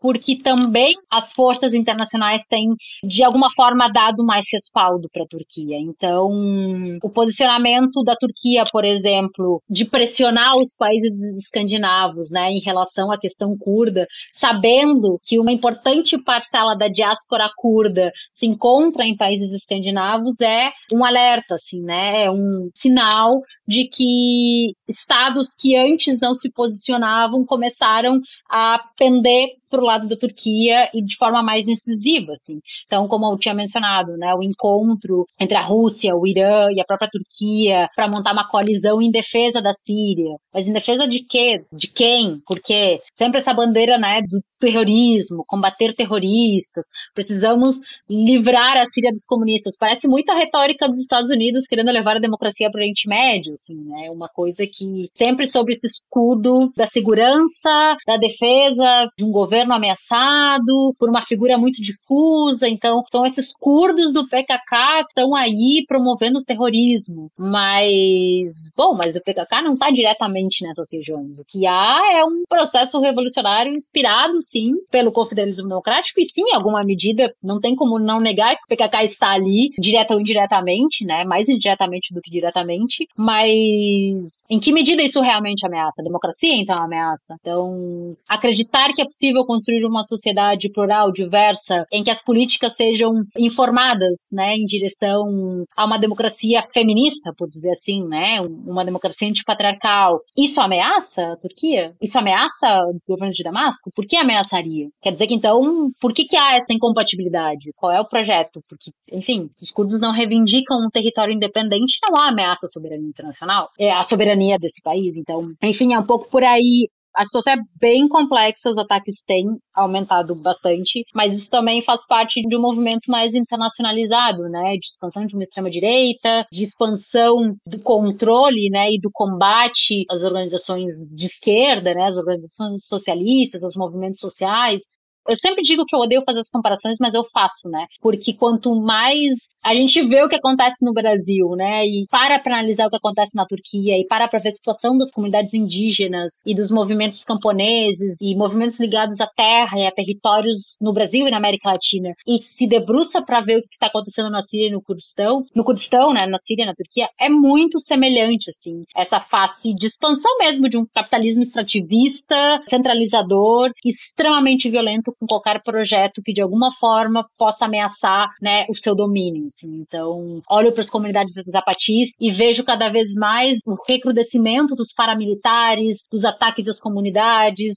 da violência contra as comunidades indígenas. Então, é uma ofensiva internacional que ali naquela região se dá de forma direta, assim, né, através da mão do Estado turco, assim, mas não só do Estado turco e do exército turco enquanto unidade institucional, né? Mas em como braço de um projeto que é internacional. Então, eu acredito que, e aqui já me encaminhando pro final também, que eu sei que eu já falei pra caramba, mas é pensar também de que, bom, se os ataques eles são internacionais e coordenados, estão em sincronia, a nossa luta e a nossa solidariedade também precisa apontar nessa direção. Então, a gente não vai derrotar o fenômeno que colocou Bolsonaro no poder somente votando na urna em outubro. A gente precisa pensar globalmente e agir localmente. A gente precisa ter essa solidariedade e fazer essas partilhas e aprender com as experiências. E a gente tem movimentos muito, muito, muito transformadores acontecendo agora no Brasil. E se colocar assim ativamente engajados e, e, solidários e de corpo mesmo, né? Pensando de como a gente a gente está lidando com a existência da humanidade, né? Então não se trata apenas de divergência ou de projetos de governo. A gente está pensando já na sobrevivência da humanidade enquanto espécie. Assim. E eu acho que só a solidariedade, só pensando internacionalmente, só analisando para além, né, do que acontece localmente, a gente consegue pensar estratégias. Então, eu sei que para muita gente ouvir tudo isso que eu tô falando parece muito distante, parece que não tem conexão nenhuma com a nossa vida, mas os curdos são também as comunidades que estão na nossa esquina. Os curdos também somos nós, né? E ver, por exemplo, a vida dos acadêmicos curdos que têm que fugirem da Turquia porque não conseguem tocar suas pesquisas, porque a universidade está sendo desmontada, porque a crise econômica está corroendo as suas condições de vida, é me ver também. Me ver nessa situação de doutoranda, migrante, precarizada, extremamente agredida por uma máquina destruir a universidade, destruir futuros, destruir oportunidades de pensamento crítico. Então, a gente está muito mais conectado com essa realidade do que a gente possa pensar, o que, do que a geografia e o idioma possam nos fazer pensar. Assim. Então, eu convido gentilmente a todo mundo que se interessa, que se interessou, que ficou com curiosidade, pesquise um pouquinho mais sobre isso, fico à disposição nas minhas redes também para trocar ideia, sempre quando for possível. E é isso, fico muito feliz com o convite e sei que falei pra caramba, então eu peço até desculpa. Não, relaxa. Teve gente que já falou muito mais aqui. o pessoal gosta.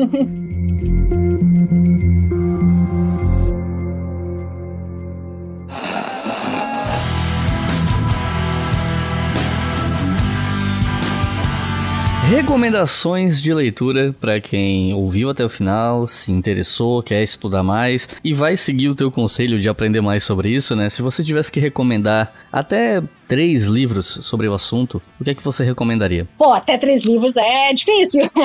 Não, mas enfim, eu vou também pensar, né, na nossa realidade, assim, de que nem todo mundo lê inglês. Infelizmente, a maior parte da produção tá em inglês, e aí tem toda uma dinâmica de geopolítica do conhecimento, financiamentos e, enfim, que termina facilitando o acesso para essas obras. Mas eu vou deixar isso para depois. A minha primeira recomendação, vou por ordem cronológica. Foi editado pela Biblioteca Terra Livre. É um livro já bastante antiguinho, assim. Se chama Soressa Rojavaye. É só botar Revolução, uma palavra feminina, Terra Livre, que vai aparecer. É um livro mais antigo, é uma coletânea com alguns textos que foca bem nessa parte das mulheres e, e no projeto né, de Rojava, um pouquinho né, da origem e tudo mais. Eu não sei se ele ainda está sendo vendido, ele estava ele tava esgotado, mas às vezes dá para achar no, nos sebos da vida e tal. E até bem pouco tempo atrás ele estava disponível em PDF, num próprio link que a própria Terra Livre deixou. Então, vale a pena. Eu sempre incentivo as pessoas a comprarem o livro, mas também, quando não for possível, baixa o PDF, tá lá, enfim. Só não é nem pirata, assim, foi a própria editora que disponibilizou. Depois, eu gostaria de recomendar as publicações da editora Terra Senhamos, que, que é uma editora autônoma, que fica na Paraíba. Então, pô, é uma galera bem massa que tá fazendo um trabalho de muito respeito, assim, de tradução, de publicação, um trabalho extremamente caprichado, bonito e, e, são bem acessíveis também. Então, eles têm vários materiais sobre o Kalan, tem vários materiais sobre a causa curda, de modo geral, e tem outras coisas mais também, bem interessantes, assim, que eu acho que dialogam bastante, assim, é uma proposta bem boa do pessoal e, enfim, né, contribuir com projetos autônomos. E também, para quem lê inglês e para quem tem acesso, eu quero recomendar até um lançamento que foi, tipo, de duas semanas atrás, que é o livro de uma pesquisadora curda que fez o doutorado dela em Cambridge. O nome dela é Dilar Dirik. Ela tá no Twitter também, enfim, tem várias coisas dela rodando na internet. E ela escreveu a tese de doutorado dela sobre o movimento de mulheres. Ela é curda, ela fez pesquisa de campo, enfim, ela é uma mulher que tem uma bagagem muito grande, assim. É uma pesquisadora super acessível, super gentil. O livro só tem em inglês, obviamente, porque foi publicado pela Pluto Press, mas hoje, quando a gente tá gravando esse episódio, o livro tava, o e-book dele tava em promoção no site por uma libra. E, tipo, uma libra dá sete reais, aproximadamente. Então, vale muito, muito a pena. O livro é bem bom. Se chama Kurdish Women's Movement, History, Theory and Practice. Então, é movimento de mulheres curdas, história, teoria e prática. Só tem em inglês, mas para quem lê em inglês eu recomendo demais, assim. A pesquisa da Dilar é maravilhosa e a escrita dela é muito acessível, assim. Então, são as três, três indicações que eu posso dar, duas em português e para quem quiser se aventurar aí, treinar o inglês, utilizar o Google Tradutor. Vamos que brasileiro não se mexa com nada, a gente dá jeito. Então, recomendo demais, assim. E dessa editora Terra Sem Amos, tem algum livro em particular que você recomenda assim, para quem quer começar? Porque, pelo que eu entendi, eles têm mais material, né? Eles têm algumas brochuras do próprio Ocalan e eu acho que livro, livro, assim, uh, grande, eles não têm nada por enquanto. Mas eles têm vários materiais, assim, 40, 50 páginas, que tem dos próprios escritos do Ocalan e de algumas outras coisas mais gerais, assim, sobre o movimento revolucionário e tal. Eles imprimem também a revista Leguerin, que é uma revista.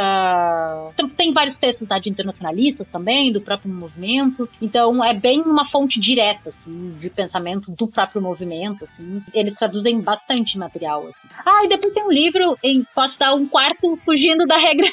depois tem um livro, peraí que eu vou pesquisar, que eu achei muito interessante. Esse sim tem em PDF, tá em espanhol. Acho que espanhol é o idioma mais próximo da gente. Que é da Azize Aslan. Ela é curda. Ela fez o doutorado dela no México. E esse livro dela tava. Hum, eu vou te deixar o link, eu acho que vai ser melhor, porque não tô achando ela agora aqui no Google. É sobre economia de Rojava. Então ela explica as contradições e as questões, mais pensando sobre o aspecto de organização econômica. Se chama Economia Anticapitalista em Rojava, Contradições da Revolução, de dentro da Revolução. Assim. Inclusive, gente, é, eu já falei disso em outros episódios, mas eu vou falar aqui de novo. Normalmente os nomes das obras que os convidados recomendam no fim do episódio estão lá no post do episódio do nosso site historiafm.com. Então eu vou vou pedir pra Florência me passar os links no WhatsApp e vou colocar lá para vocês no post quando esse episódio sair. É só entrar lá historiafm.com, entra nesse episódio sobre Revolução em Rojava e vai estar lá os links para vocês. Florência, tem alguma consideração final?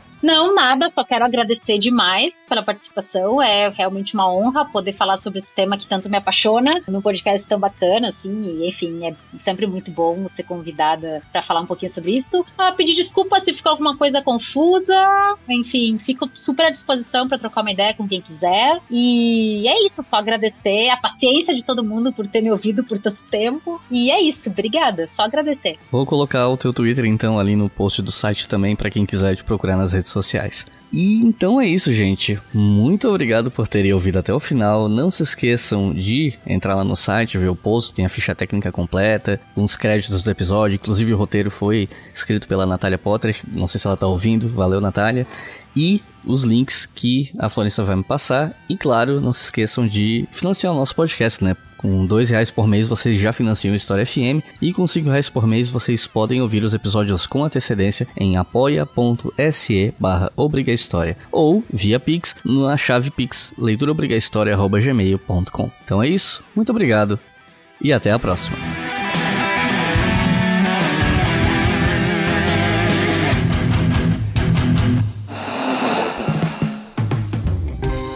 Este podcast foi financiado por nossos colaboradores no Apoia-se.